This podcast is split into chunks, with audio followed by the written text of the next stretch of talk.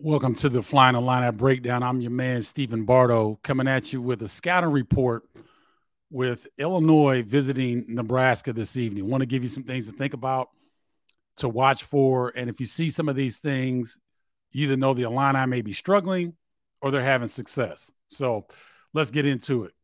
The Huskers are a top 50 defensive team. They're really, really good, and they pretty much have a rule where they double the post. They do not want to get Derrick Walker Jr. in foul trouble. They're a little thin across the front line. They bring in Wilhelm Breidenbach.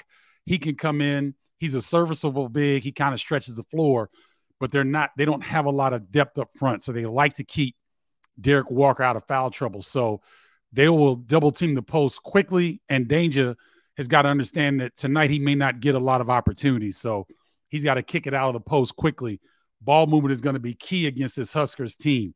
They are not a good shooting team, bottom of the league in three point field goal percentage shooting, but CJ Wilcher can shoot it. Tominaga can shoot it from deep. Uh, Juwan Gary's coming off of a, a, season high. So just like any other team, they can get hot, uh, but they're streaky. And so percentage wise, they're not a good shooting team. The Illini may be able to take advantage of that.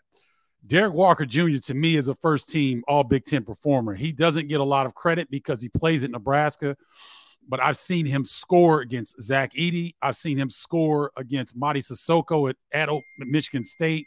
He's crafty. Uh, he he did pretty well against the. Oh, he didn't. Uh, he didn't play that first game at Indiana, but Derrick Walker Jr. is a crafty player. He can score the basketball. Um, the Illini are going to have to really lock in on him. Juwan Gary is a wing size, but he kind of slides down to the four sometimes. He had a season high 18 last game against Minnesota. Athletic player uh, can get his own shot sometimes. He doesn't do it often, but he's starting to get more confident. So, you know, Nebraska is a balanced offensive team. They've got six guys that average at least nine points per game. So they're a unique squad in that their point guard, Sam Griesel, is six seven and physical. He likes to post up and so sometimes he'll just come up the floor in a regular situation. He'll just start backing the point guard down. So the line are going to have to be really cognizant of that, whether they're going to put, Shannon on him or will they put Epps on him to start and then see how Nebraska, how many times they try to utilize Sam Griesel in the post. The Illini will definitely have to pay attention to that because Nebraska does a good job of playing off of Griesel when he decides to get in the post and back down. They kind of space out on the backside. He's just kind of backing down, trying to get to his spots. So Nebraska a little unique in what they do offensively, but they're balanced and they really share the basketball well. On the Illini side, they've got to take advantage, size advantage of the wings like they did against Wisconsin. You saw Mayer get to the bucket. Shannon got to the bucket. Coleman, uh, uh, uh, Coleman Hawkins was able to knock down a three but tonight, if his three isn't falling, he may be able to get downhill as well, depending on who's guarding him. So they got to take care of the basketball. RJ Melendez, same thing. Get downhill if you can. They must move the ball consistently to get quality looks. You do you can't walk the ball up the court and try to score against Nebraska in the half court with minimum passes. If the Illini look like they did at Northwestern in the second half, where they're just jacking up threes and the ball is not moving, Nebraska will beat them because they're similar in their defensive prowess, like Northwestern. They're a very good defensive team. And so you want to push the rock, you want to get up the floor before um, Nebraska gets set up because if you're going to walk the floor up and you're going to p- play at their pace, you're going to struggle if you're the Illini.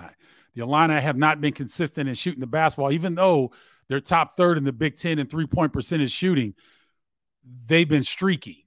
And you don't want to rely on that on the road at Pinnacle Bank Arena. That's a place gets loud, it's big. The the Huskers do very well off of that energy. As a result, you know, they took Purdue to overtime and really that was a nip and tuck game down the stretch.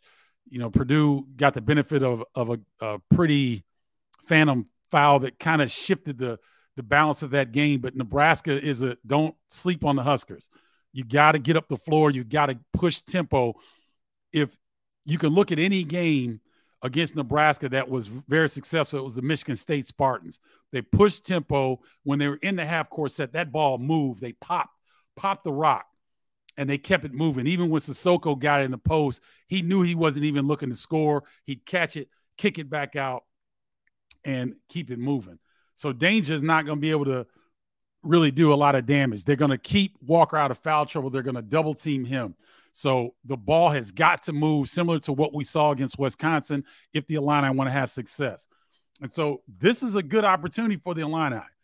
They can crash the glass, they can they can push tempo, and if they move the ball like we saw in their last game, they can have success. This is a game that the Illini can win. Not that they can't win anywhere. Anytime these all these Big Ten teams, road or home, they can win. But the Illini needs to need to start building consistency with their rotation. Brad Underwood shortened the rotation to eight players last game. I thought that was really good. I think when Luke Goode comes back, it will be a nine man rotation. I think that's plenty.